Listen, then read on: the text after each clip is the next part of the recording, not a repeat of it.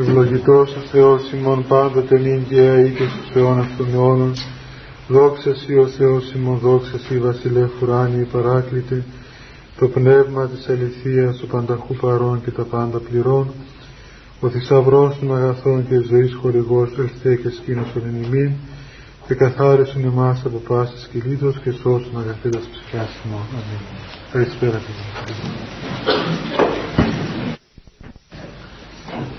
Την προηγούμενη φορά είχαμε τελειώσει τη... για τη δεύτερη εντολή του Θεού σχετικά με τα είδωλα. Σήμερα θα πάμε στην επόμενη εντολή του Θεού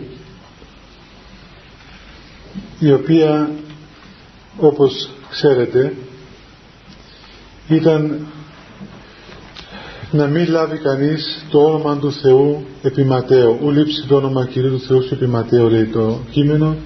Δηλαδή να μην πάρεις στο στόμα σου το όνομα του Θεού ε, επί δηλαδή χωρίς λόγο, πρόχειρα, απερίσκεπτα. Και για να πούμε και λίγα έτσι ιστορικά, ιστορικοθεολογικά πράγματα Πρέπει να ξέρετε παιδιά ότι οι Εβραίοι είχαν παρερμηνεύσει αυτή την εντολή του Θεού και έτσι ε, δεν επρόφεραν ποτέ το όνομα του Θεού. Στην Παλαιά Διαθήκη υπάρχει ε, το όνομα του Θεού γραμμένο στα εβραϊκά. Είναι τέσσερα σύμφωνα εβραϊκά σύμφωνα γιατί οι Εβραίοι δεν χρησιμοποιούσαν όταν έγραφαν φωνήεντα τα οποία μέχρι σήμερα δεν ξέρουμε πώς προφέρονται αυτά τα σύμφωνα. Γύρω στο 12ο αιώνα περίπου οι Ραβίνοι οι Εβραίοι υπελόγισαν ότι αυτό τα σύμφωνα ε, προφέρονται ως Γιαχβέ. Οι Εβραίοι όταν έβλεπαν το όνομα του Θεού γραμμένο στην, στην Παλαιά Διαθήκη μέχρι σήμερα δηλαδή δεν το αναφέρουν, δεν το προφέρουν και έλεγαν άλλο όνομα. Έλεγαν Αδονάη, Σαβαός Ελοχήμ και όχι Γιαχβέ το οποίο πιθανόν να είναι το όνομα του Θεού στην Παλαιά Διαθήκη ένα από τα ονόματα του Θεού βέβαια.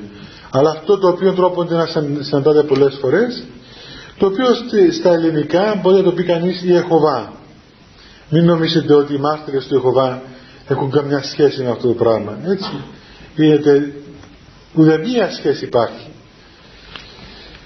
Ε, η Αχθέ λοιπόν η Ιεχωβά ήταν ένα από τα ονόματα του Θεού στην Παλαιά Διαθήκη το οποίο σημαίνει Κύριος οι εβδομήκοντα ε, σοφοί Εβραίοι που μετέφρασαν την Παλαιά Διαθήκη στα ελληνικά όταν έβλεπαν την λέξη Ιεχωβά, Ιαχβέ τη μετέφραζαν Κύριος. Σημαίνει δηλαδή αυτός που υπάρχει. Αυτός που έχει κυριότητα, ο όν, όπως γράφει στις εικόνες του Χριστού συνήθως. Εδώ, να.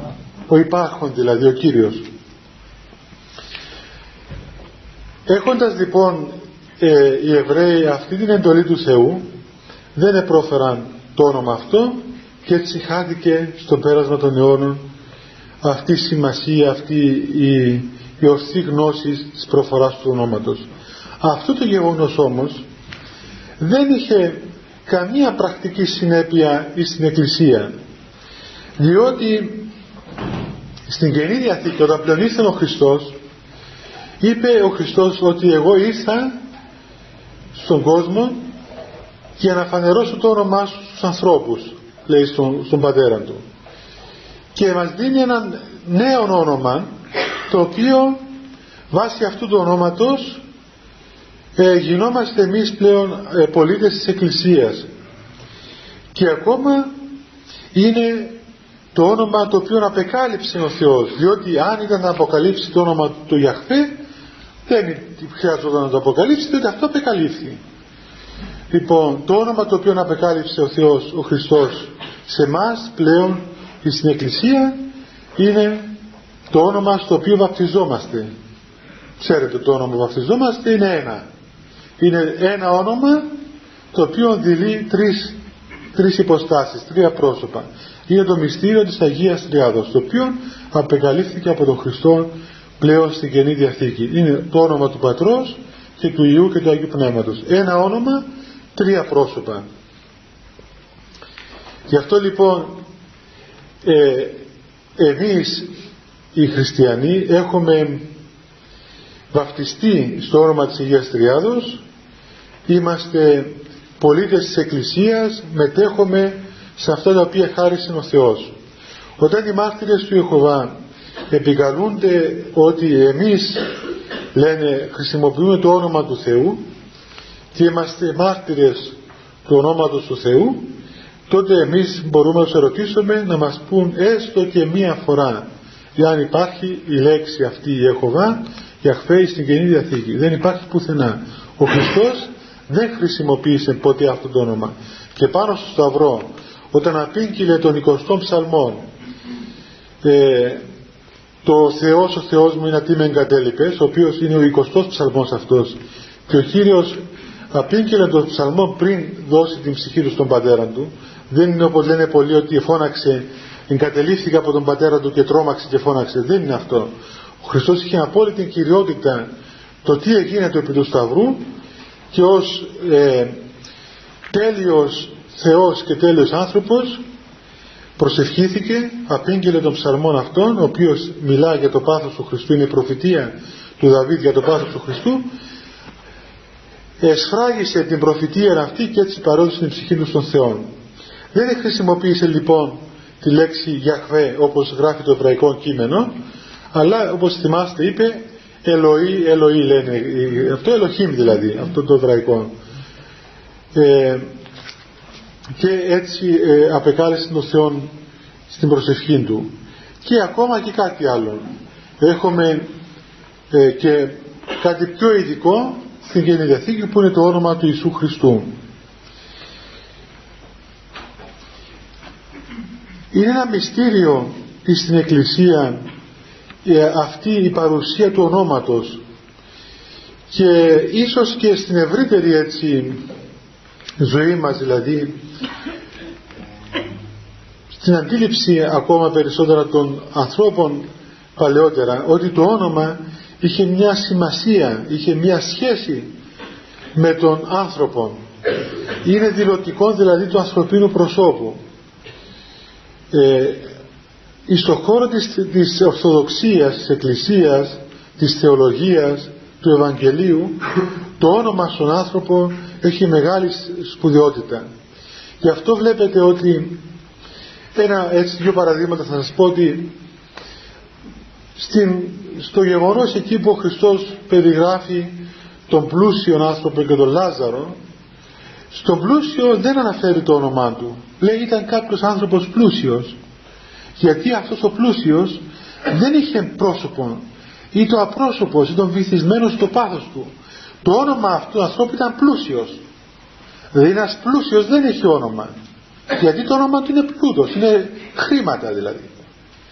Κάθε άνθρωπος που υπόκειται σε ένα πάθος στερείται ονόματος στερείται προσώπου. Το πρόσωπο του χάθηκε και στη θέση του προσώπου του μπήκε το πάθος. Και αυτό μπορούμε να πούμε ότι το όνομα αυτού του ανθρώπου ήταν πλούσιος. Όπως το όνομα του άλλου μπορεί να είναι ξέρω εγώ φιλά, φιλάργυρος. Το άλλο μπορεί να είναι ξέρω εγώ μέθησος. Να είναι φιλίδωνος.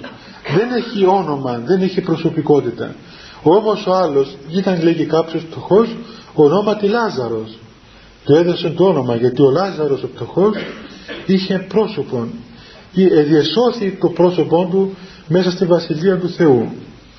Όταν ο Χριστός ερώτησε τους δαίμονες σε εκείνο τον δαιμονιζόμενο άνθρωπο τι σε έστειλε όνομα, ποιο είναι το όνομά σου δεν είχε ο διάβολος όνομα του λέει Λεγεών δηλαδή ομάδα, είμαστε μια ομάδα πολλών δαιμόνων.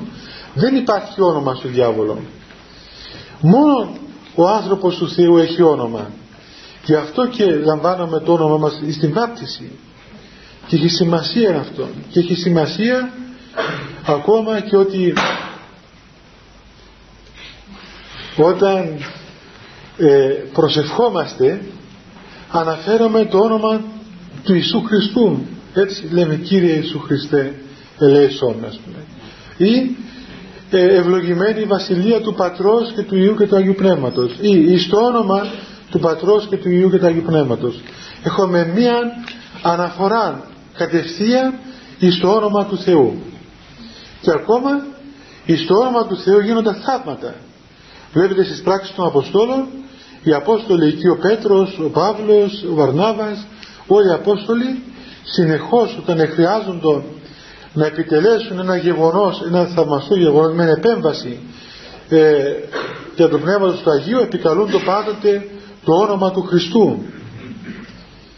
Και λέει και ένας Άγιος της Εκκλησίας ότι το όνομα του Ιού του Θεού το όνομα του Χριστού είναι μέγα και αχώρητον και βαστάζονται οικουμένοι το όνομα του Χριστού είναι το υπερπάν όνομα όπως λέει ο Απόστολος το οποίο θα κάψει παν γόνοι πουρανίων και πηγείων και καταστονίων.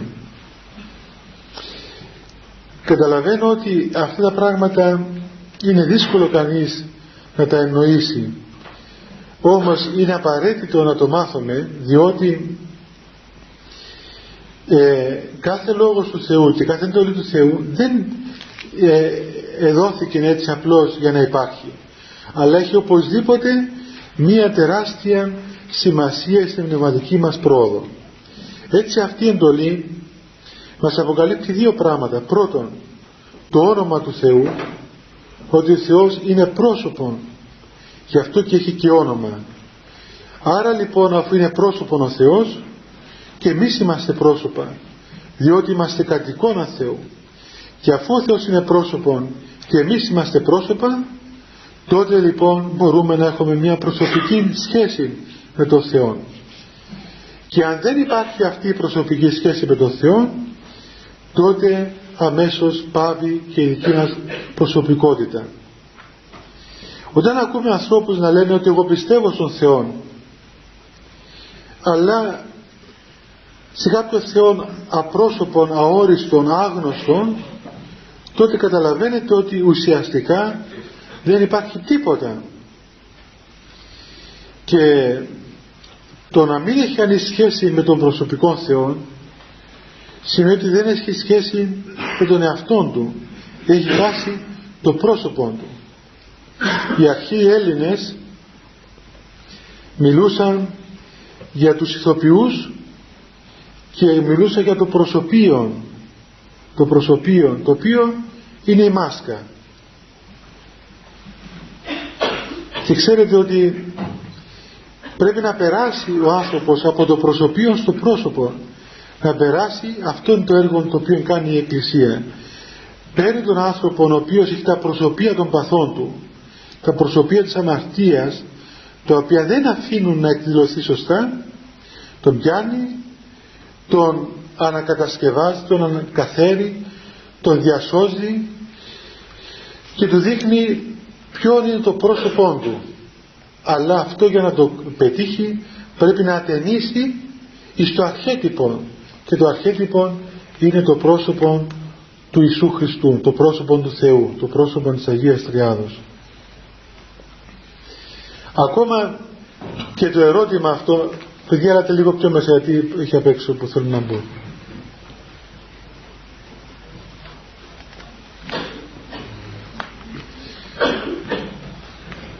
για το γιατί ο Χριστός έγινε άνθρωπος και θα γιορτάσουμε σε λίγες μέρες τα Χριστούγεννα και δεν έγινε ας πούμε ο πατήρ ή το Άγιο Πνεύμα δεν αναθρώπισε γιατί ο Χριστός το δεύτερο πρόσωπο της Αγίας Τριάδος ακριβώς η απάντηση είναι ότι ο Χριστός είναι η εικόνα του Πατρός και εμείς είμαστε εικόνες του Χριστού.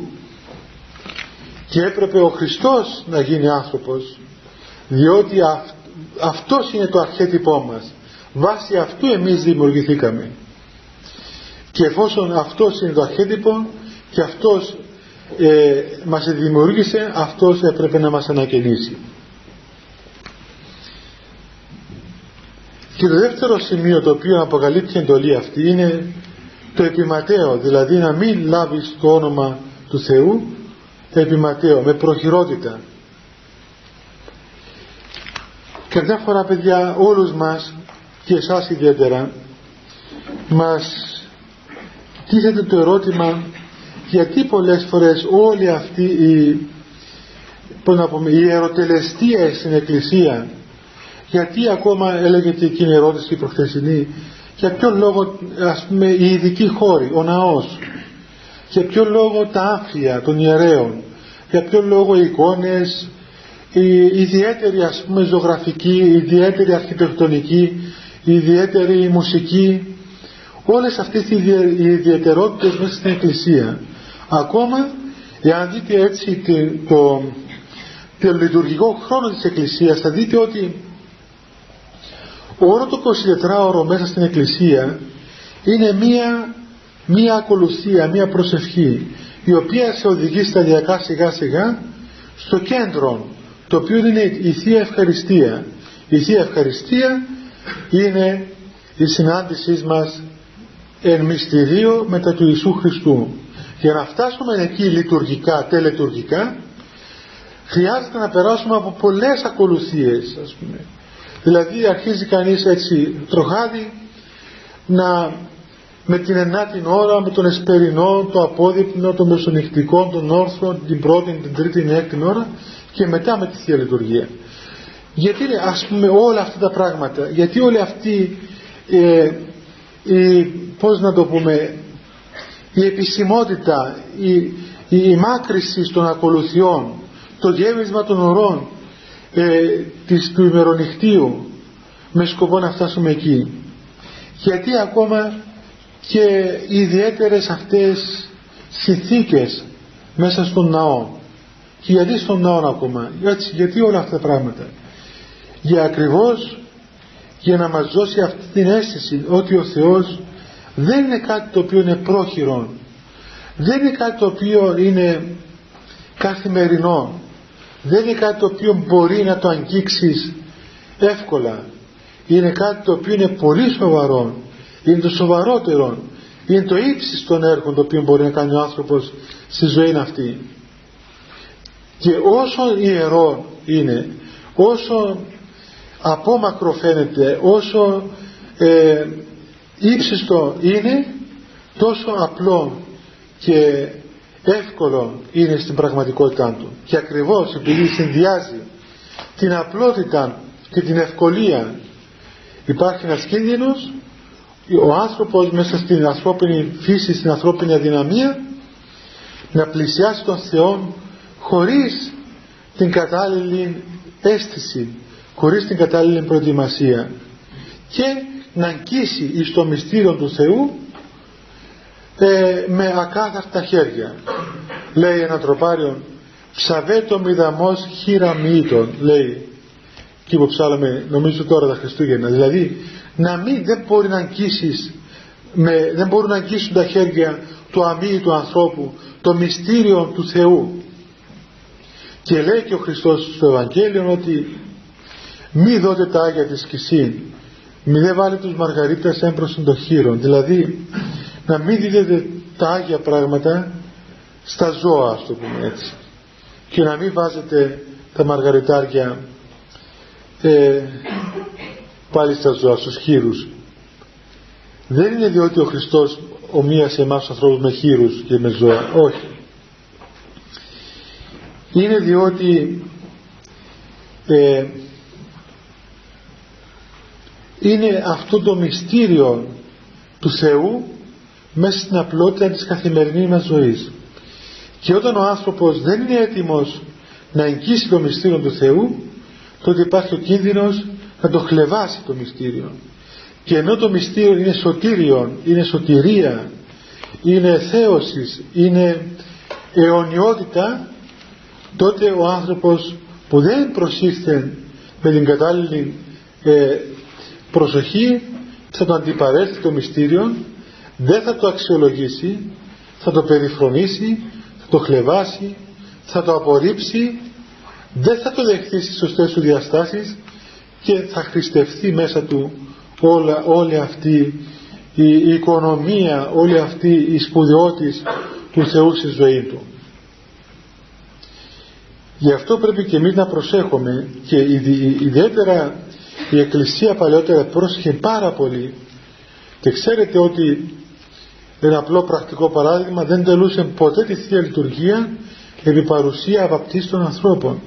Ούτε στους κατηχούμενους ακόμα επέτρεπε να παρακολουθήσουν τη Θεία Λειτουργία. Δεν τους επέτρεπε. Έστω και αν ε, ε, μάθαιναν για, για τον χριστιανισμό, για την Εκκλησία όταν ερχόταν ε, η ώρα μετά το Ευαγγέλιο τότε ο διάκονος έλεγε ότι οι κατηχούμενοι προέρθετε οι κατηχούμενοι να φύγουν, έφευγαν οι κατηχούμενοι και έμεναν οι πιστοί όπως ακούτε στην Εκκλησία σήμερα όσοι πιστοί θα παραμείνουν οι πιστοί διότι μόνο οι πιστοί μπορούσαν να μετάσχουν στο μυστήριο και να ζήσουν το μυστήριο. Δεν μπορούσαν να το δεχθούν άλλοι άνθρωποι αμύητοι άνθρωποι. Και το Ευαγγέλιο ακόμα. Το κατά Ιωάννη Ευαγγέλιο που δεν είναι λόγο εδίδεται να διαβαστεί από ανθρώπους που δεν ήταν βαπτισμένοι. Το διάβαζαν μόνο οι βαπτισμένοι άνθρωποι. Γι' αυτό στην Εκκλησία την Κυριακή του Πάσχα αρχίζει να διαβάζεται το κατά Ιωάννη Ευαγγέλιο. Έτσι την πρώτη λειτουργία της Αναστάσεως τη νύχτα εκείνη διαβάζουμε το πρώτο κεφάλαιο του, Ευαγγέλιο, του, του Ευαγγελίου του Ιωάννου. Εν αρχή είναι ο λόγος και ο λόγος είναι προς τον Θεό. Και οι κατοικούμενοι για πρώτη φορά άκουγαν το Ευαγγέλιο του Ιωάννου την νύχτα της Αναστάσεως που ευαπτίζουν το ίδιο αυτό το πράγμα παιδιά έχει ε, ιδίως για μας τους ανθρώπους που ζούμε μέσα στην Εκκλησία έχει σοβαρή ε, έτσι, έννοια. Είναι αυτό το οποίο οι πατέρες ονόμασαν φόβο Θεού να έχεις φόβο Θεού. Αρχή σοφίας φόβος Κυρίου. Ή όπως έλεγε ο δικός μας ο Άγιος Νεόφυτος ο Έγκλειστος αγαθών υπέστερων παντός αγαθού Θεού φόβος να φοβάσει τον Θεό δεν είναι ο φόβος του Θεού αυτός ο ψυχολογικός φόβος να τρέμεις δηλαδή όπως φοβόμαστε ξέρω εγώ θα συναντήσουμε έναν δύσκολο άνθρωπο μια δύσκολη περίσταση δεν είναι αυτός ο φόβος. Ο φόβος του Θεού που λέει η Γραφή που λένε οι πατέρες είναι η αίσθηση του Θεού, του μεγάλου Θεού και σωτήρος μας. Η αίσθηση ότι αυτό δεν είναι κάτι που είναι τυχαίο δεν είναι κάτι που είναι καθημερινό δεν είναι κάτι που μπορούμε να πάμε εύκολα.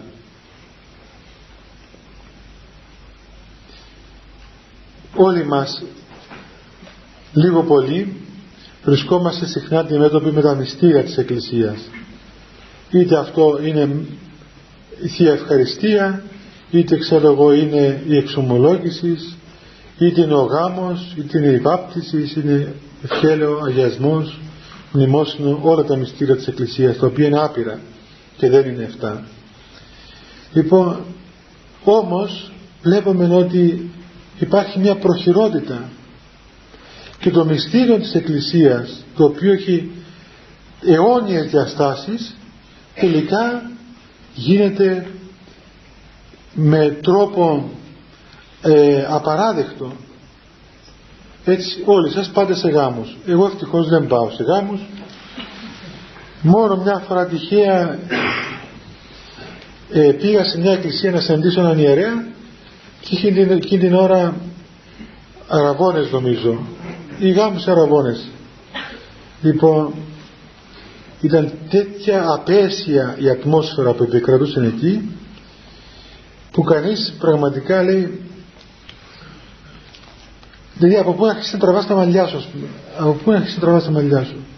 Από τους ιερείς από τους ψάρτες από τους αυτούς που παντρεύονται από αυτούς που παρακολουθούν δίθεν το γάμο είναι φρικτή η κατάσταση πλέον του γάμου φρικτή η κατάσταση του γάμου.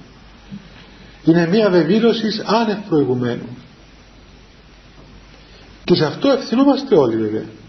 Τουλάχιστον να ξέρετε εσείς έτσι μια και το λέμε ότι εάν θέλετε να σεβαστείτε τον εαυτό σας όταν πάτε να παντρευτείτε μην καλέσετε κόσμο δηλαδή κάμετε ένα γάμο και κλεισμένο το θυρών πώς το λένε ή τουλάχιστον γράψτε μας στο προσκλητήριο σας εκεί που λέτε ας πούμε ότι ε, παράνευκη project ξέρω εγώ πώς το λένε τι, ε, η εξίωση στο τάδε κέντρο και αυτοί που θα έρθουν να μην μιλούν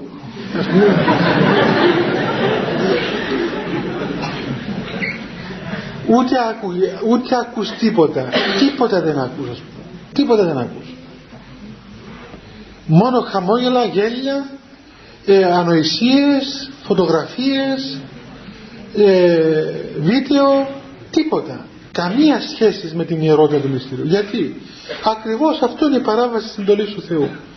Καταλάβετε; Γίνεται το μυστήριο του Θεού επιματέο. Είναι φοβερή αμαρτία αυτό το πράγμα. Ύστερα πώς θα στερεωθούν αυτοί οι γάμοι; Πώς θα στερεωθεί ένας γάμος που εχλεβάστηκε από την πρώτη ώρα που, που, ε, που εμφανίστηκε; Για να μην πούμε όλα τα πρώτου γάμου γενόμενα και ιδίως στην Κύπρο.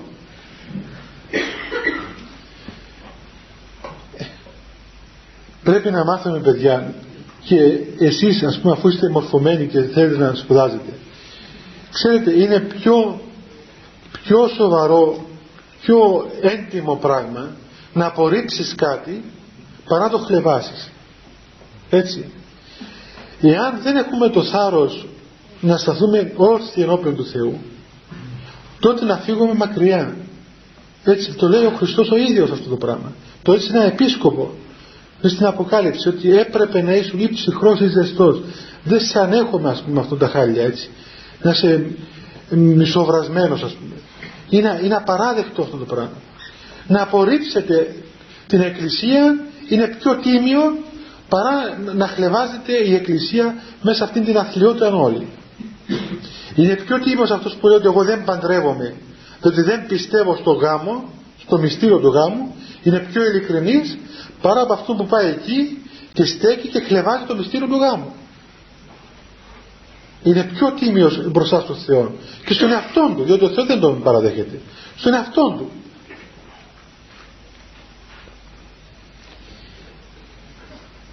Αλλά γενικότερα η εκκλησία, η λειτουργία έτσι η λειτουργία σε κόμμα στη Θεία Λειτουργία κόμμα στη Θεία Λειτουργία. Και όλη αυτή η, η παράσταση μας στη Θεία Λειτουργία είναι τελείως απροετοίμαστη. Α, ξυπνούμε το πρωί, πάμε και στη λειτουργία. Μα το να πας στη λειτουργία δεν είναι ένα πράγμα που το θυμάσαι το πρωί να ξεκινήσεις να πας. Η Θεία Λειτουργία σημαίνει ότι είναι το κέντρο του είναι σου, το κέντρο της ζωής σου. Το βράδυ ας πούμε αν ήσουν στη δισκοθήκη μέχρι ώρα δύο τα μεσάνυχτα και πας το πρωί στη λειτουργία τότε τι σημαίνει αυτό; Σημαίνει ότι είπας διότι έτσι συνήθισες από τότε που είσαι μικρός ή διότι φοβάσαι μήπως σε τιμωρήσει ο Θεός ή έχεις έναν αγώνα πράγματι και κατάλαβες ότι ναι έχω την τραγωδία της ανθρωπίνης φύσεως μέσα μου, την πτώση του ανθρώπου και παρασύρωμαι μια φορά εδώ και έρχομαι και από εδώ το οποίο είναι στάδιο μετανοίας ή είμαστε τελείως διπλοί άνθρωποι που χωρίσαμε πλέον την εαυτό μας σε καθήκοντα. Και έχουμε τα χριστιανικά μας καθήκοντα.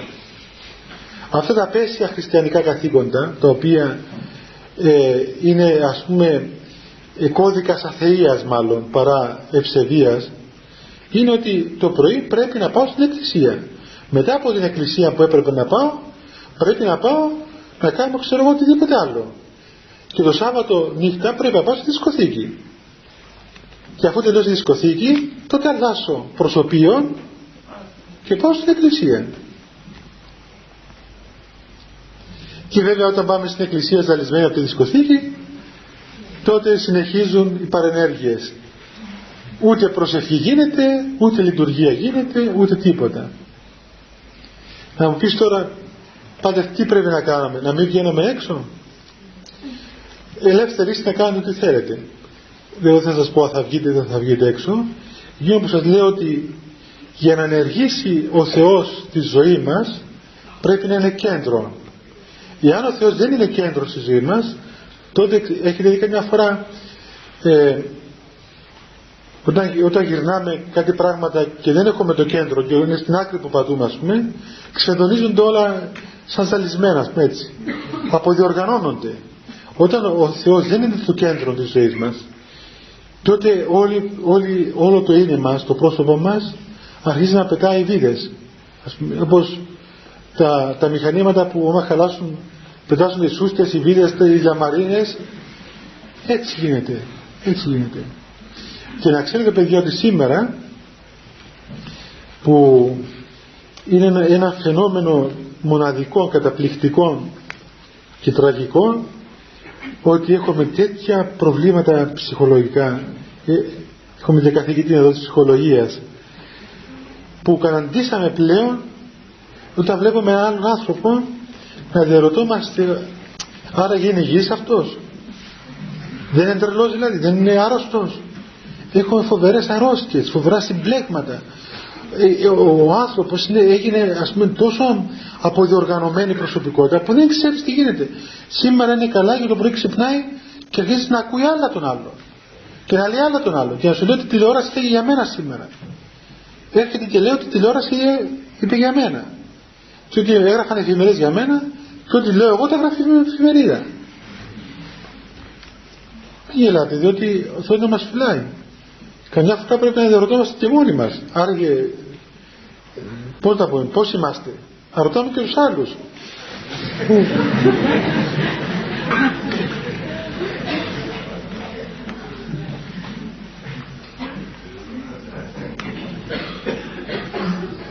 Εγώ στην αρχή που δεν είχα πείρα από αυτά τα πράγματα έμαθα πολλές λαχτάρες με αυτές τις ιστορίες. Ήρθε ένα μια φορά και μου λέει αφού μιλήσαμε ξέρω εγώ σε εξομολόγηση. Μου λέει δεν μου πάτερ πριν 70 χρόνια δεν ξανασυνδεθήκαμε εμείς εδώ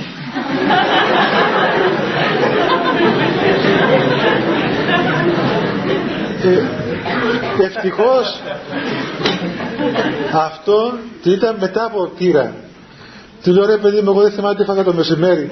Θυμάμαι πριν 70 χρόνια τι έγινε. Το έκαψε αυτός αλλά κάποιος άλλος που ήταν στο Άγιον Όρος και μάλιστα εξομολογούσε εγώ μέσα σε έναν τάφο είχαμε έναν τάφο εκεί ενός Αγίου Ασκητού και δεν είχα άλλο χώρο και εξομολογούσε στον τάφο ήταν ένας έτσι δυνατός άνθρωπος και μου λέει ξέρεις ότι εμένα με καταδιώκει η CIA εγώ φοβήθηκα διότι και στο Άγιον Όρος που να ακούσει τέτοια πράγματα. Λέω μα τι δουλειά κάνεις; Λέει στρατιωτικός. Επίστεψα. Λέει και ό,τι, το, το, ό,τι πω εγώ το λέει τηλεόραση και το γράφει και εφημερίδα. Λέω κάτι τι αξίωμα έχει στο στρατό μήπως είναι κανένα στρατηγός αυτός ποιος ξέρει και μου λέει και τώρα αυτά που σου λέω θα τα πει το βράδυ το ραδιόφωνο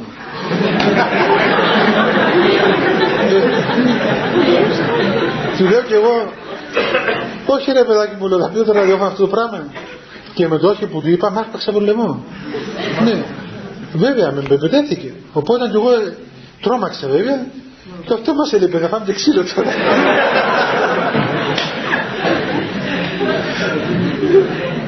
και αυτόν το θεράπευσε ο πατήρ Πορφύριος παιδιά. Για να σας πω για το τέλος του ανθρώπου. Ήταν ένα παιδί πράγματι 30 χρονών ο οποίος είχε διασελεύθηκε προσωπικότητα πώς το λένε ξέρω εγώ και πήγε στον πατέρα Πορφύριο αυτόν τον Άγιο τον είχα στείλει εγώ στην Αθήνα και πήγε του είπε όλα αυτά τα πράγματα. Και του λέω γέροντας πήγαινε του λέει ψυχολογικά είναι αυτά το τι ψυχολογικά αυτά είναι αλήθεια που σου λέω πήγαινε παιδί μου ψυχολογικά είναι ε, δεν τον άκουσε. Πήγαινε την επόμενη φορά. Άρχισε να του λέει. Του λέει δεν σου είπα ότι είναι ψυχολογικά αυτά όχι του λέει έτσι όπως σου λέω εγώ είναι. Πάλι τον έδιωξε. Πήγε την τρίτη φορά. Την τρίτη φορά άρχισε να του λέει τέτοια. Του λέει σκύψε. Έσκυψε αυτό το παιδί και έπιασε το κεφάλι του ο Παδεσποφύρος έτσι με τα χέρια του και το παιδί αυτό το δημιουργήθηκε μετά. Σαν μία σαν ρεύμα ηλεκτρικό τον έπιασε και ε, ζεστάθηκε ολόκληρο από πάνω μέχρι κάτω. Και μέσα στραπεύτηκε. Και μετά στο Άγιον Όρος και εγώ μόλις τον είδα άρχισα να τρέμω διότι θα αρχίσω με τα ραδιόφωνα πάλι. Αλλά μου είπε μόνος του. Πάτερ λέει συγγνώμη θυμάστε τι σου έλεγε όλα αυτά; Και με περιέγραψε όλα, όλα, τα, όλα την ιστορία τώρα είναι πολύ καλά. Ε, θέλω να πω παιδιά ότι αυτή όλη η, το χάλασμα του προσώπου το οποίο είναι σύμπτωμα της εποχής μας κατά εξοχή είναι αποτέλεσμα ακριβώς το ότι πράγματα σοβαρά όπως είναι ο Θεός έφυγαν από τη θέση της σωστή και περιέπεσαν ας πούμε σε αυτήν την, την, την προχειρότητα. Και ακόμα και όπου θέλω να σας πω ότι όταν έρχεστε αντιμέτωποι με την, με την Εκκλησία με τα μυστήρια της Εκκλησίας πρέπει να, να έρχεστε με, με πολύ σοβαρότητα. Όχι πρόχειρα όχι, όχι έτσι δηλαδή πώς να το πούμε επιπόλαια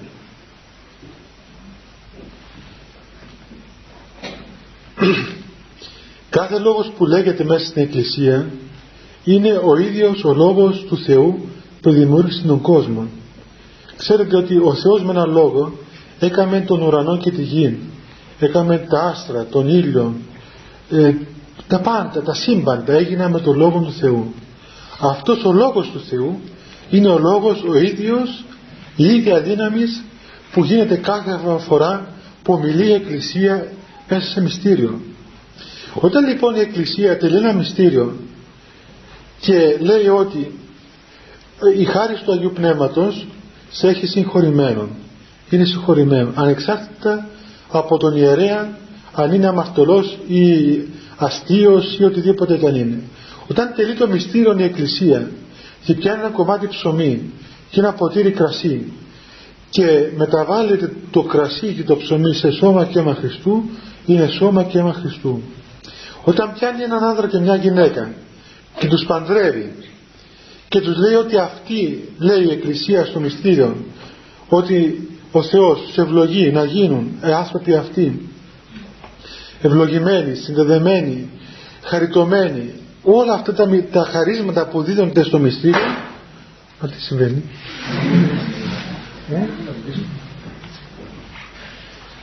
Ε, ε φοβόμαστε τις εικόνες μήπως πέσει κάποια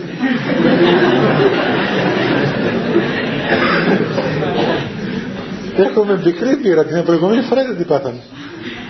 Λοιπόν δίδεται πραγματικά δίδεται αυτό το, αυτό το γεγονός όπως δόθηκαν όλα στην βάπτισή μας.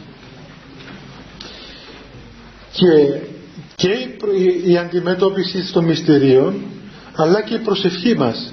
Όταν πάμε να προσευχηθούμε πρέπει να έχουμε αυτή την αίσθηση ότι ο Θεός είναι παρόν και εμείς ομιλούμε στον Θεό και ομιλούμε σε αυτόν τον Θεό ο οποίος ε, ε, δημιούργησε τα σύμπαντα και αναδημιουργεί τον κόσμο όλων και κρατεί τον κόσμο στο χέρι του ο Θεός. Και κάθε λέξη που απευθύνεται στον Θεό δεν είναι αργός λόγος δεν είναι μια λέξη που πάει στο κενό. Ξεκινά από και ταξιδεύει και αυτά σε έφτασε δεν έχουν σχέση παιδιά οι αμαρτίες μας. Μην νομίζετε ότι αν κάνουμε αμαρτίες δεν μας ακούει ο Θεός. Όχι. Η προσευχή που κάνει ο άνθρωπος ε, ε, πάντοτε πορεύεται προς τον Θεό ανεξάρτητα από τις αμαρτίες μας ή όχι. Γι' αυτό πρέπει να προσευχόμαστε πάντοτε αλλά και πρέπει όταν προσευχόμαστε να έχουμε αυτήν τη σοβαρή αίσθηση. Είναι σοβαρό έργο η προσευχή διότι είναι η επίκληση του Θεού είναι η ομιλία μας με τον Θεό και να σας πω και λίγα λόγια για αυτήν την προσευχή η οποία είναι η προσευχή του ονόματος του Χριστού την οποία είπαμε και πέρσι θα τα λέμε συχνά είναι πολύ βασικό. Λίγα πράγματα έτσι για να πάρετε μια ιδέα όσοι τυχόν δεν ξέρετε μέσα στην παράδοση μας την ασκητική παράδοση της Εκκλησίας υπάρχει αυτή η ζωντανή εμπειρία της ε, παρουσίας του Χριστού μέσα στην καρδιά του ανθρώπου. Ουσιαστικά μπορούμε να πούμε ότι η απόδειξη της, του Θεού στον κόσμο είναι εμπειρία μέσα στην καρδία ένα από τα κατεξοχήν ε, κλειδιά, εργαλεία τα οποία δίνει αυτή την εμπειρία στον άνθρωπο είναι η προσευχή του Ιησού η προσευχή του ονόματος του Χριστού ή με άλλα λόγια η νοερά προσευχή ή ακόμα πιο απλά αυτή η μικρή ευχούλα που επαναλαμβάνουμε το Κύριε Ιησού Χριστέ ελεησόμε. Τι σημασία έχει αυτή η ευχή; Η σημασία της ευχής είναι πρώτα θεολογικά ότι εφόσον είναι η επίκληση του ονόματος του Χριστού άρα είναι τέλεια προσευχή. Δεν σηκώνει τίποτα άλλη πρόσθεση. Είναι η επίκληση του ονόματος του Χριστού. Και άρα όλος ο Χριστός όλος ο Χριστός είναι παρόν. Όλος ο Χριστός μετέχεται από τον άνθρωπο.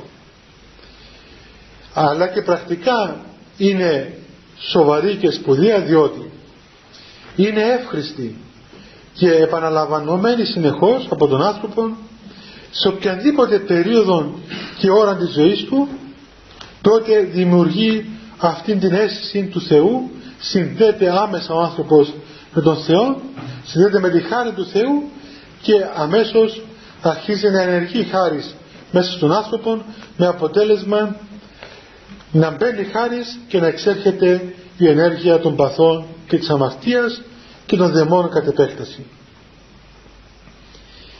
Αυτό το γεγονός της προσευχής έχει πρώτα επίδραση στον εαυτό μας και επίδραση στον κόσμο. Όσο πιο πολλοί άνθρωποι προσεύχονται σε αυτόν τον κόσμο, τόσο πιο πολύ χάρις υπάρχει στον κόσμο. Όσο λιγότεροι άνθρωποι προσεύχονται, τόσο λιγότερες αιστείες χάριτος υπάρχουν. Και μπορούμε να πούμε ότι η προσευχή επηρεάζει την παγκόσμια πορεία, την, την, παγκόσμιο, την παγκόσμια ιστορία ακόμα. Υπάρχουν Άγιοι και υπήρξαν Άγιοι στην Εκκλησία οι οποίοι πράγματι επηρέασαν ριζικά την τύχη και την φορά των ανθρωπίνων πραγμάτων μόνο με την προσευχή τους. Γι' αυτό είπαμε και άλλες φορές ότι το κατεξοχήν έργο της Εκκλησίας είναι η προσευχή και όχι οι δράσεις. Και η κατεξοχήν δράσης της δράσεως είναι η προσευχή. Γι' αυτό μια εκκλησία ή ένας άνθρωπος ένας χριστιανός που δεν προσεύχεται δεν μπορεί να ονομαστεί χριστιανός. Έστω και αν κάνει καλά έργα μπορεί να κάνει πολύ καλά έργα και χριστιανικά έργα και εντορώματι του Χριστού τα έργα αλλά τα έργα χωρίς προσευχή είναι νεκρά. Είναι σαν να έχεις μια καλή μηχανή την βιδώνεις ξέρω εγώ κάνεις όλα αυτά τα οποία χρειάζεται ας πούμε από μηχανολογικής πλευράς όλα τα εξαρτήματα είναι γυαλισμένα ε, σε θέση τους καλά, πολύ καλά όλα τέλεια αλλά λείπει κάτι, δεν ξεκινά αυτή η μηχανή. Λείπει βενζίνη, λείπει δύναμη, η κινητήριος δύναμης. Είναι νεκρή. Και η κινητήριος δύναμη των έργων του ανθρώπου της ψυχής της καρδίας είναι η προσευχή. Αυτή η προσευχή η νοερά προσευχή αυτή εισχωρεί στο βάθος του ανθρώπου. Έχει μια καταπληκτική διεισδυτικότητα. Και φτάνει στο βάθος του είναι και από εκεί ε, αναγκάζει την καρδιά να εκβάλει όλα τα πονηρά που έχει μέσα της. Όπως όταν κάνουμε μετό και βγάζουμε όλες, όλα τα χαλασμένα από το στομάχι μας έτσι λειτουργεί η προσευχή. Και ξέρετε ότι σήμερα, κατεξοχή σήμερα έχουμε τεράστια ανάγκη από αυτήν την προσευχή. Διότι σε μια εποχή που ε, πάσχομαι από μοναξίες από αδυναμίες, από ανασφάλειες από κόμπλεξ, από συμπλέγματα από διάσπαση της προσωπικότητάς μας. Αυτή η προσευχή είναι ο καταλήτης πραγματικά που, που διαλύει όλα αυτά τα πράγματα. Ποτέ ένας άνθρωπος που προσεύχεται δεν αισθάνεται μόνος. Επιδιώκει μάλλον να είναι μόνος από πλευράς παρουσίας ανθρώπων γιατί όταν προσεύχεται μόνος είναι με όλους ενώ όταν δεν είναι μόνος και είναι με μερικούς δεν είναι με όλους. Η προσευχή του δίνει την αίσθηση της παγκοσμιότητας. Η προσευχή του λύνει το πρόβλημα του άγχους. Ο άνθρωπος που προσεύχεται δεν αγχώνεται. Γιατί; Διότι η προσευχή ακριβώς φέρνει τον παντοδύναμο Θεό μέσα στην καρδία μας. Και όλα προσφέρονται στον Θεό και όλα βλέπονται δια του Θεού. Είναι σαν τα γυαλιά. Που φορούμε γυαλιά όλοι εμείς οι στραβοί βλέπουμε ας πούμε ίσα.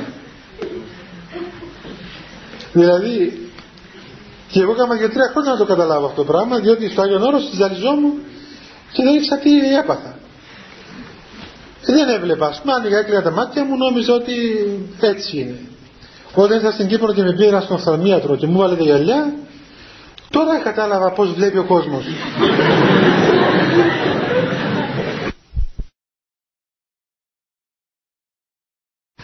Έχω πάσα ανασφάλεια δεν, δεν βλέπω τίποτα. Ό,τι έχει μπροστά μου δεν βλέπω, το καταλάβω ούτε τα μισά. Έτσι ένα, ένα πώς να πούμε, μια γραμμή γύρω γύρω λοιπόν η προσευχή είναι αυτή η οποία δίδει στον άνθρωπο οφθαλμούς πνευματικούς και τα γεγονότα της ζωής του τα οποία τον αγχώνουν, τον στίβουν, τον πιέζουν φεύγουν από τους ώμους του και δίνεται στα χέρια του Θεού. Όλη η ζωή του ανθρώπου δηλαδή προσφέρεται εις τον Θεό και ο Θεός μπαίνει στη ζωή του ανθρώπου. Γι' αυτό να ξέρετε ότι εάν κάνετε όλον τον αγώνα και δεν μάθετε να προσεύχεστε θα έχετε πάντοτε πνευματικά προβλήματα. Και πάλι εάν προσεύχεστε επιματέω όπως λέει η εντολή λαμβάνετε το όνομα του Θεού δηλαδή μέσα σας. Ε, πρόχειρα χωρίς να, να την αίσθηση αυτή τη σοβαρότητας του Θεού τότε πάλι το όνομα του Θεού δεν θα λειτουργεί σε εμάς. Εγώ έχω δει ανθρώπους να κάνουν γιόγκα λέγοντας την ευχή δεν λειτουργεί το όνομα του Θεούς σε αυτούς. Έχω δει μάγους να κάνουν μαγικά πράγματα δίθεν προσευχόμενοι. Τίποτα. Έτσι και έχω δει και ανθρώπους να κάνουν έργα τάχα στο όνομα του Χριστού τα οποία είναι ας πούμε κάθε άλλο παρά έργα Χριστού και Ευαγγελίου γι' αυτό παιδιά έτσι για να τελειώσω επειδή λέω τώρα που έρθει να κάτι μάθετε να φύγετε από αυτήν την προχειρότητα που χαρακτηρίζει πολλές φορές την νεανική ηλικία και την εποχή μας σήμερα. Μάθετε ότι ο Θεός είναι κάτι το σοβαρό και σχέσεις με τον Θεό είναι πολύ σημαντικές είναι πολύ ζωτικές. Και άρα κάθε φορά που ερχόμαστε να μιλήσουμε με τον Θεό να ασχοληθούμε με τον Θεό πρέπει να είμαστε πολύ σοβαροί. Και όταν λέω σοβαροί δεν εννοώ ότι θα είμαστε αμήλυτοι και σοβαροί όπως κάνουν μονόλεπτο στη γη ξέρω εγώ στα μνημόσυνα και στέκουν όλοι σοβαροί στον εθνικό ύμνο δεν είναι αυτό. Η σοβαρότητα δεν, δεν συνεπάγεται ξέρω εγώ βλοσιρότητα συνεπάγεται αίσθηση του Θεού η οποία μπορεί να είναι πράγματι μέσα σε μια κατάσταση ε, χαροπή, ειρηνική αλλά να μην διαλύεται αυτή η σημασία της παρουσίας του Θεού. Όταν ο, όταν ο άνθρωπος προχωρήσει πνευματικά και καταλάβει τι σημαίνει Θεός τότε πραγματικά διαλύεται ο άνθρωπος. Δεν μπορεί ε, πώς να πούμε δεν αντέχει αυτό το, το γεγονός του Θεού στη ζωή μας. Και σας είπα και άλλες φορές ότι η Βασιλεία του Θεού ο παράδεισος που λέμε η αιώνια Βασιλεία του Θεού τι είναι; Είναι η θεωρία του Θεού είναι η όραση του Θεού. Και η όραση του Θεού ακριβώς είναι το αιώνιο η αιώνια εργασία του ανθρώπου η οποία αρχίζει από αυτήν τη ζωή. Και η Εκκλησία αυτό το έργο κάνει. Ετοιμάζει, θεραπεύει τον άρρωστον άνθρωπο για να έχει αιώνια σχέση με τον αιώνιο Θεό Μήπως θα ρωτήσει τίποτα παιδιά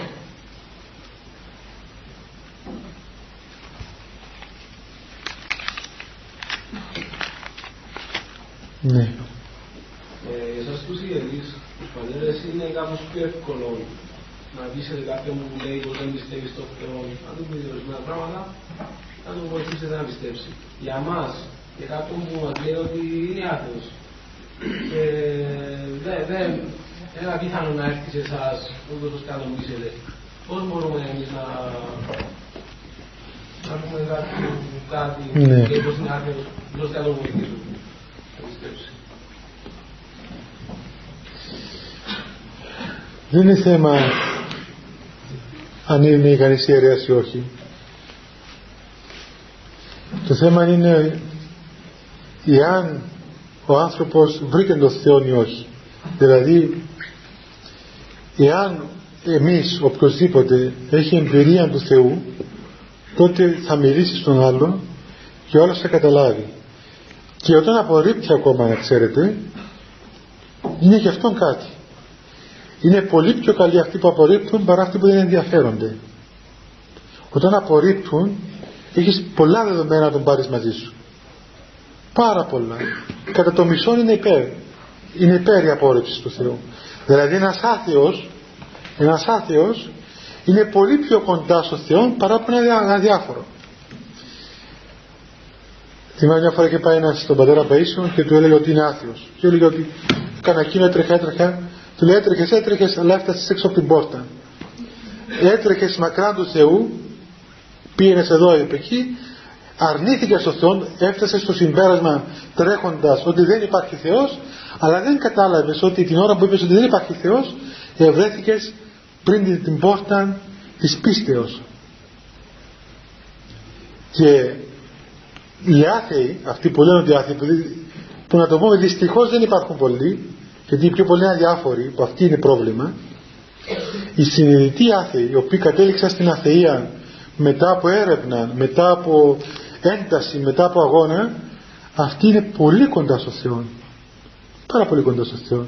Είναι ένα βήμα έξω από το Θεό. Οι άλλοι οι αδιάφοροι είναι νεκροί. Και ένας νεκρός, μόνο ανάστασης στον νεκρό μπορεί να τους σώσει. Γι' αυτό δεν τρομάζει η αθεία, τρομάζει η αδιαφορία.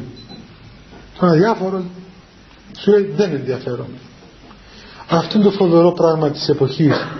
Ότι έρχεται ο άλλος σήμερα και μέσα του είναι κενό και δεν τον ενδιαφέρει τίποτα.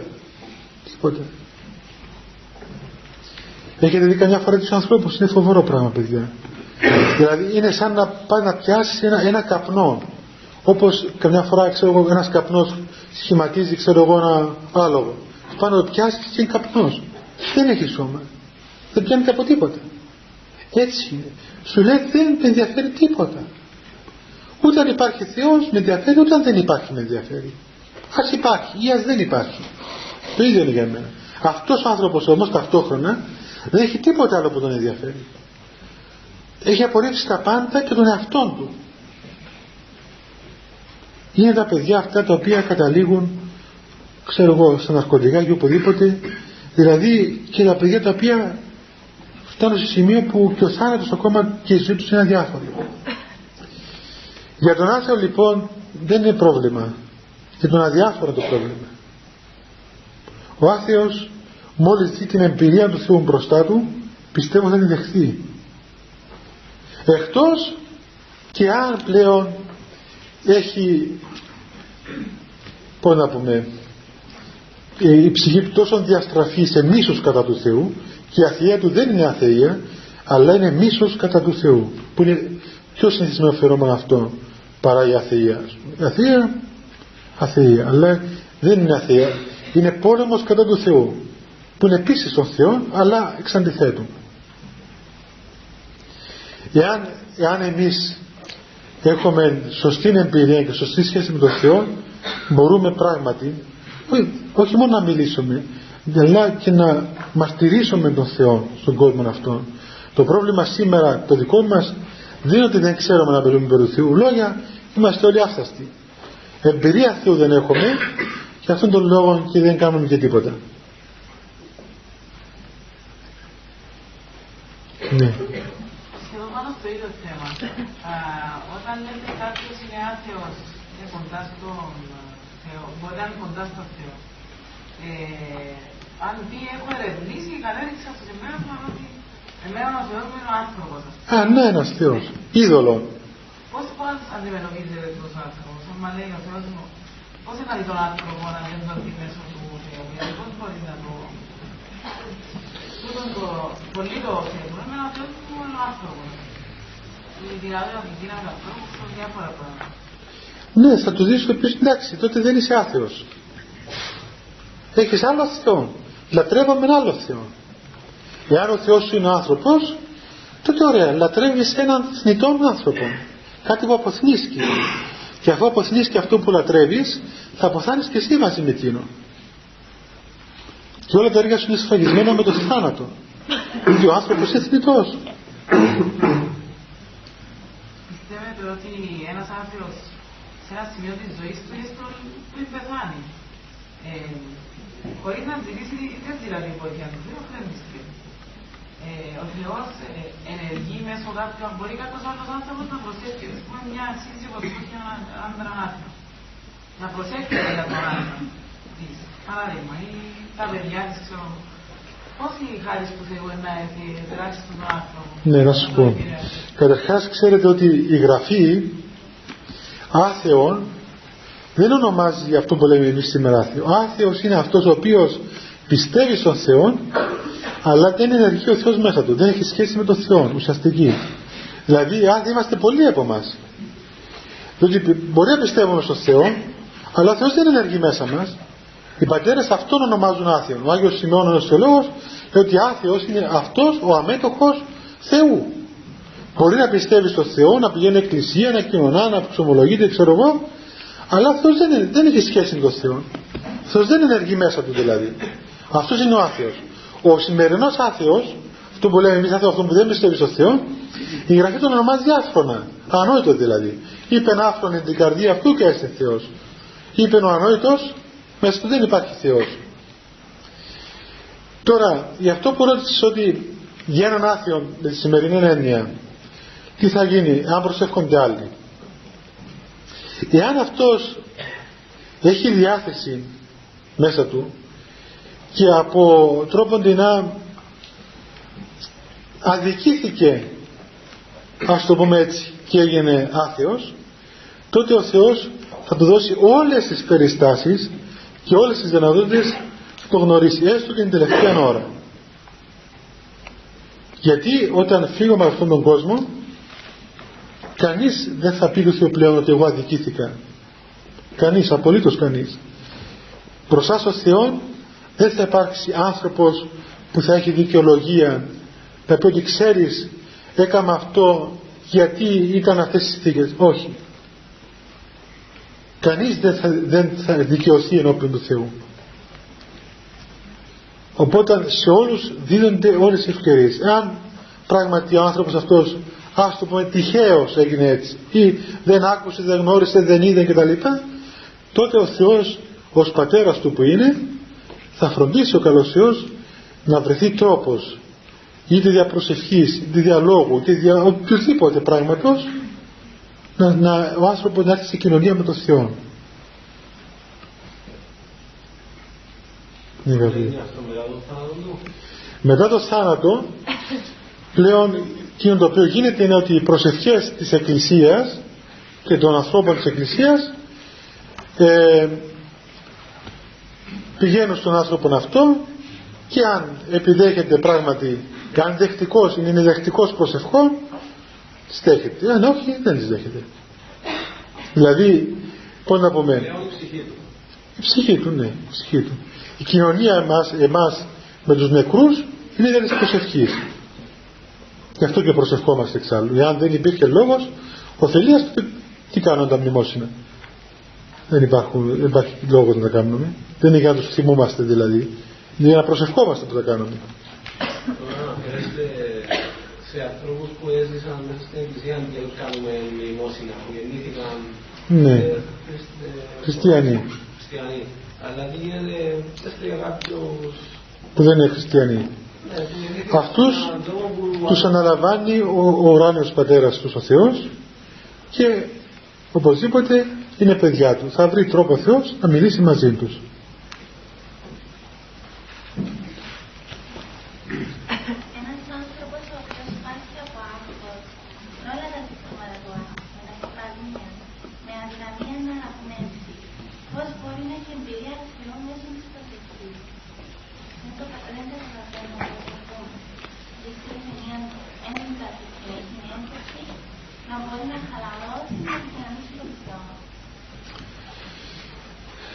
Αυτός ο άνθρωπος που έχει αυτά τα συμπτώματα του άγχους δεν είναι μόνο να, να πάει να κλείσει ένα δωμάτιο να προσευχηθεί διότι θα το κάνει και αυτό με άγχος και θα γίνει μετά και προσευχή άγχος και άλλη μόνο τη πρέπει πριν να κάνουμε όλα αυτά τα πράγματα να βρει ένα πνευματικό ιατρό καλό ο οποίος θα του διδάξει να προσεύχεται χωρίς άγχος και να έχει σχέση με τον Θεό χωρίς άγχος. Δεν αρκεί δηλαδή μόνο να προσευχηθεί διότι θα τα κάνει όλα άρρωστα. Αφού είναι άρρωστος και η προσευχή του θα βγει άρρωστη στο τέλος. Πρέπει πριν να αρχίσει όλα αυτά παράλληλα με αυτά να έχει ένα πνευματικό οδηγό. Διαφορετικά θα, θα τα κάνει χειρότερα από ό,τι ήταν. Θα διαβάζει ξέρω εγώ το Ευαγγέλιο και αντί να χαίρεται ας πούμε με το λόγο του Χριστού πιάνει φόβος, φρίκι θα πιάνει να προσευχηθεί και αντί να ξεκουράζεται θα κουράζεται. Θα πηγαίνει στην εκκλησία και αντί να, να πηγαίνει στην εκκλησία και να ζωγονείται θα πηγαίνει και θα πεθαίνει. Διότι όλα τα μεταβάλλει άρρωστα μέσα του. Και αυτό πρέπει να πάει να υποβληθεί σε πνευματική θεραπεία. Εάν έχει, αν έχει προχωρήσει η υπόθεση και βαθύτερα σε, να πούμε, στο σύστημα του των νευρικών και το ξέρω εγώ των κεφάλων και αυτά, τότε χρειάζεται γιατρό. Οι γιατροί βοηθούν, παιδιά, βοηθούν. Και είναι μεγάλη ευλογία σήμερα οι ψυχίατροι και οι νευρολόγοι αυτοί. Που με βοηθούν ε, τι να κάνουμε αφού ας πούμε το νευρικό σύστημα πήρε φόρα πώς θα το συμμαζέψουμε αυτό; Όπως ε, όταν έχεις έρκος στο μάχη σου ας πούμε πλέον δεν σε θεραπεύουν ξέρω πρέπει να πας στον γιατρό καλά να μην πήγαινες παίρνεις με φάρμακα. Μπορεί να το ελέγξεις έτσι και όταν χαλάσει το νευρικό σύστημα πρέπει να πάμε στον γιατρό να μας θεραπεύσει ο γιατρός του νευρικού συστήματος. Ε, και ψυχίατροι. Τώρα όταν είναι σοβαροί επιστήμονες πράγματι και ψυχολόγοι και ψυχίατροι βοηθούν. Θα ναι, υπάρχει σοβαρή επιστημονική δουλειά. Να μην γίνονται ας πούμε πράγματα τα οποία βγαίνουν από την υπο, υπο, υποκειμενικότητά τους που μπορεί να είναι και άρρωστοι πολλές φορές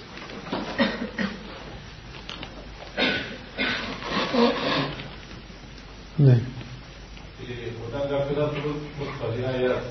να αγιάσει ναι ναι. Και οι άνθρωποι του περίπου περιβάλλοντος τον κοροϊδεύουν ή τον ειωρεύονται. Ναι. Πώς μπορεί να το διδασκεί. Μα αυτοί θα τον αγιάσουν. Δεν ξαγιάζει. Δεν ξαγιάζει. Δεν Κάτσε ένα δωμάτιο και περιμένει να του έρθει καμιά ένα κουβά αγιότητας πάνω του. Θα τον έτσι αγιάζεται. Όταν λες του Θεού σε παρακαλώ αγίασε με, θα έρθει σου στείλει να σε βρήσει. Αυτό δεν θέλεις ταπείνωση. Πώς θα αγιάσεις χωρίς ταπείνωση; Πώς θα ταπεινωθείς άμα δεν περάσεις αυτή το δέδαλο. Βέβαια θα αγιαστείς για το θλίψεων. Πώς θα αγιάσεις; Θα γίνεις Άγιος δηλαδή πού στην Πολυθρόνα; Αυτό δηλαδή ζητούμε από τον Θεό μπορούμε να πούμε τον αγιασμό και τις συνθήκες και τα δεδομένα τα απορρίπτουμε. Βέβαια, τι σημαίνει, αυτό σημαίνει. Εάν αγαπάς τον Χριστό και θέλεις να είσαι μαθητής του Χριστού, πρέπει να τον μιμηθείς. Αυτός τι ήταν, ήταν, ήταν μέσα στο, πώς να πούμε, στα παλάτια. Πας στο Γουργοθά και ο Χριστός, τον έφτισαν, τον έδιραν, τον γύμνωσαν, τον χλέβασαν, τον σταύρωσαν, τον πέταξαν. Έτσι Αυτό είναι. Έλεγε ο Πατέρ Παΐσιος ότι λέει, άμα ζητάς το Θεό ταπείνωση λέει, τι νομίζεις η ταπείνωση; Είναι ζάχαρη και θα σου δώσει κανένα κιλό ζάχαρη; Θα στείλει κάποιον να σε ταπεινώσει. Πώς θα σε ταπεινώσει; Θα έρθει όλο να σου πει ξέρεις. Είσαι έτσι. Θα σε βρεις, θα σε κοροϊδέψει, θα σε χλεβάσει. Εάν δεχθείς αυτόν τον λόγο και δεν κινηθείς εναντίον του και τον κρατήσεις, να, αξιοποιήσεις την ευκαιρία που σου στείλει ο Θεός. Εάν γίνεις και εσύ χειρότερος από αυτόν, τα χάσες. Διότι ενώ ζητούσες τη σωτηρία σου όταν ήρθε η ώρα να την, να την, ε, να, να την πάρεις θα πέταξες. Οπότε είναι ευεργέτες αυτοί. Είναι ευεργέτες βέβαια πως ναι.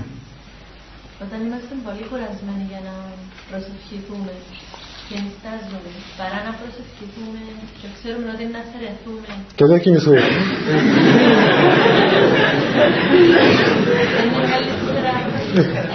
Είναι πολύ διαλαστική πρόταση αυτή. Παρά να...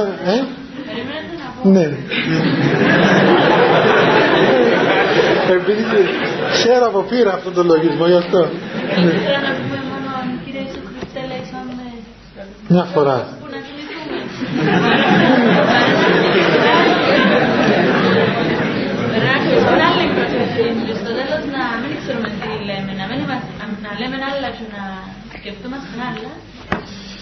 Κοιτάξτε παιδιά, αυτό είναι γεγονός. Πολλοί λένε καμιά φορά, γιατί να πάω εκκλησία, αφού όταν πω δεν προσεύχομαι, δεν προσέχω, τότε δεν έχει σχέση. Όχι.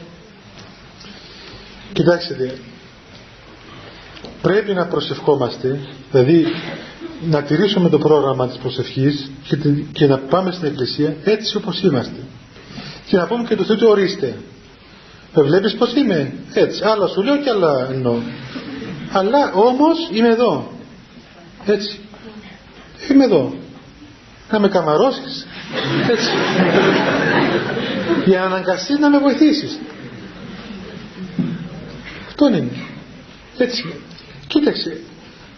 Είμαστε όπως είμαστε παιδί μου. Πάμε και στο Θεό είμαστε γεμάτοι μέσα μας βρωμιές όλοι μας. Αν, αν υπήρχε ένα μηχάνημα να διάβαζε τις σκέψεις μας όλο τι θα γινόταν εδώ; Τι, τι βούρκος υπάρχει μέσα σε όλο τον άνθρωπο; Ναι, βεβαίως. Ε, όταν δεν μπορούμε να το κάνουμε.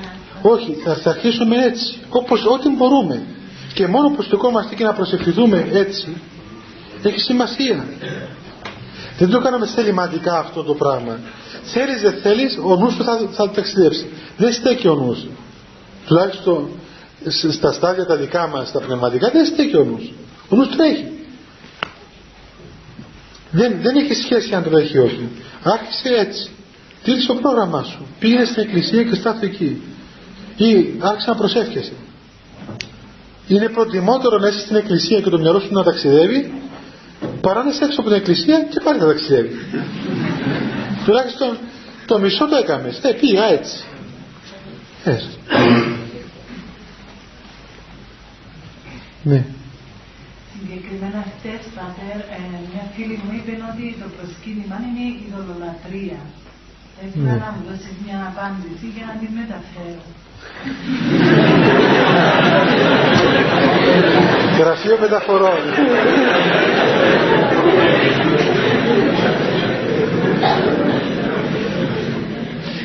Πέτεις όλα τα άλλα τα έκαμε, το προσκύνημα της έμεινε. να κάνετε άλλα όλα και θα καταλάβει και γιατί προσκυνούμε ρε παιδάκι.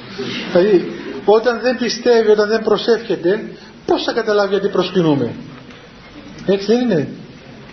Δηλαδή όταν, όταν ένας άνθρωπος παιδί μου δεν προσεύχεται, δεν πιστεύει, δεν έχει σχέση με τον ζώντα Θεό, τότε γιατί να προσκυνά δηλαδή; Και εσύ τι ρωτάει, μα γιατί προσκυνάς; Ε βέβαια, πού να καταλάβει γιατί προσκυνάμε, αφού δεν έχει καμία σχέση με αυτό το πράγμα. Ναι, γιατί θα ήθελα να κάνω συζήτηση μαζί. Ε, φέρ εδώ.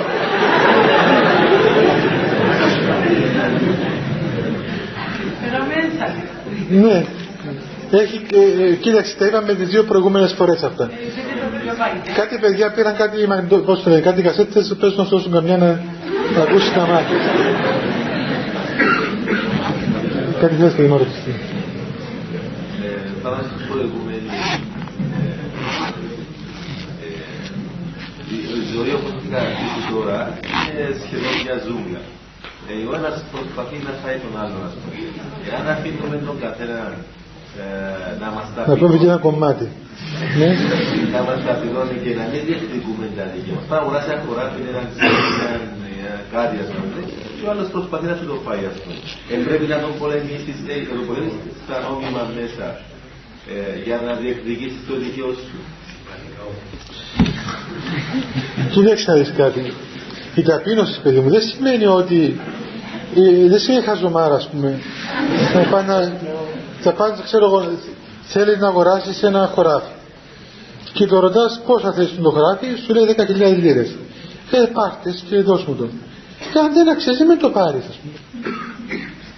Όχι, μπορεί να δώσει, δηλαδή, να σου να συμφωνήσει, να σου πει, αυτό μια τιμή, να του δώσει ένα λεπτά και μετά σου κοροϊδεύει, ας πούμε, και μπορούμε να το πουλήσουμε, να το περνιάσουμε, πρέπει να υπομένεις... Οι καλές δουλειές κάνουν τους καλούς φίλους, κάνουν δουλειές της καραβιταρχή καλά.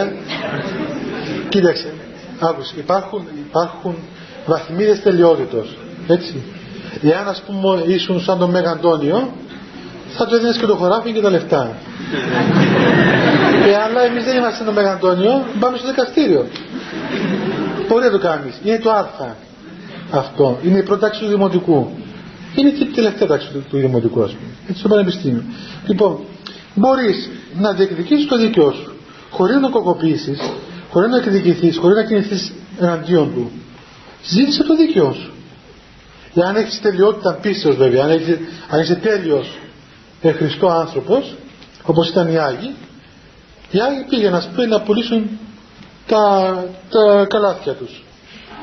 Πήγαιναν ένας, λέει ένα, ένα ωραίο, ότι πήγε ένας Σαββάς, ένας γέροντας από την έρημο να πουλήσει τα, τα καλάθια του. Και είπε ότι σήμερα θα προσπαθήσω να κάνω το θέλημα του Θεού. Και πήγε και έκατσε, έβαλε τα ζεμπίλια του εκεί στην Αίγυπτο που κάναν και έπρεπε να πάρει τα χρήματα τα λίγα να ζήσει τη χρονιά. Ήταν η δουλειά της χρονιάς όλοι. Είπε εδώ κάτσε ένας λεπρός. Ε, ήρθε ένας, αγόρασε ένα καλάθι. Του λέει εκείνος πόσα αγόρασε, πούλησε το καλάθι. Λέει πέντε δραχμές. Αγόρασε μια τυρόπιτα. Ευχαρίστως. Του αγόρασε μια τυρόπιτα. Πάει, πουλάει το δεύτερο. Πόσα πούλησες το δεύτερο, πέντε δραχμές. Αγόρασε μου ξέρω μια κοκακόλα. Πάει εκεί πέρα του γαράζι ας πούμε κάτι τέτοιο. Πάει το άλλο, πάει το άλλο, πάει το άλλο. Τον πούλησε ολόκληρο δεν με τίποτα. Ήθελε συνέχεια πράγματα. Μετά δεν έφτανε αυτό, του λέει κοίταξε, δεν με πας και σπίτι μου. Θα σε πάω. Λέει πόσα, το φορτώθηκε και τον έπαιρνε. Και στον δρόμο αυτός αλάφρενε, αλάφρενε, αλάφρενε και γύρισε πίσω και είναι ο Χριστός. Αλλά θα σου πω και κάτι άλλο δύο ασκητές λέει το γεροντικό κάποτε ζούσαν χρόνια πολλά μαζί. 70 χρόνια μαζί. Στην έρημο. Λέει ένας του άλλου ξέρεις του λέει θυμήθηκα ότι οι άνθρωποι στον κόσμο τσακώνονται κιόλας. εμείς τόσα χρόνια μαζί δεν τσακωθήκαμε. Δεν τσακωθούμε κι εμείς την αφορά ε, του λέει να τσακωθούμε. Πώς τσακώνονται; Πώς πρέπει να κάνουμε; Του λέει να σου πω τι θα κάνουμε δεν θα βάλουμε αυτό το σταμνί στη μέση, τη στάμνα. Έτσι, που είχαν πει το νερό τους, δεν είχαν και τίποτα άλλο. Θα πω εγώ ότι αυτό το σταμνί είναι δικό μου. Θα πεις εσύ ότι όχι, αυτό είναι δικό μου. Θα σου πω εγώ ότι όχι, δικό μου και τσακωθούμε. Έτσι, έτσι θα ξεκινήσουμε. Λέει εντάξει. Πάνε το σταμνί στη μέση, πάει ο λέει αυτό το σταμνί είναι δικό μου. Του λέει άλλος, όχι, αυτό το σταμνί είναι δικό μου. Του λέει αυτό είναι δικό σου πάρτο.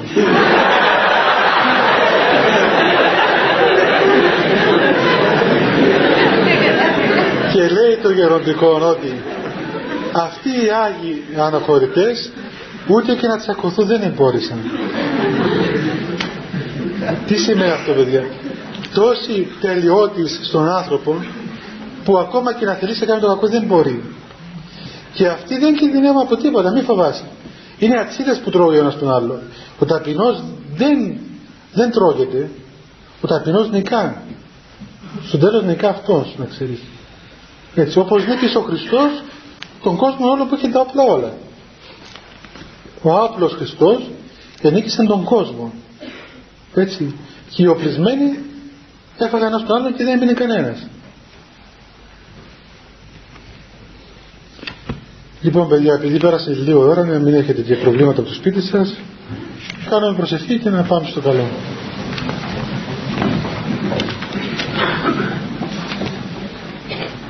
Χριστέ το φως του αληθινών, το φωτίσον και αγιάτων πάντα άνθρωπον ερχόμενων στον κόσμο, σημειωθεί το εφημάς το φως του προσώπου σου, είναι αυτό ψώμεθα φως του απρόσιτον, και κατεύθυνον τα διαβήματα ημών προς εργασία των εντολών σου, πρεσβείες της Παναχάντου σου Μητρός και πάντως των Αγίων Αμήν. Διευχών των Αγίων Πατέρων ημών, Κύριε Ιησού Χριστέ, Θεός ελέησον ημάς. Αμήν. Καλό βράδυ παιδιά, αυτό μαζί σας.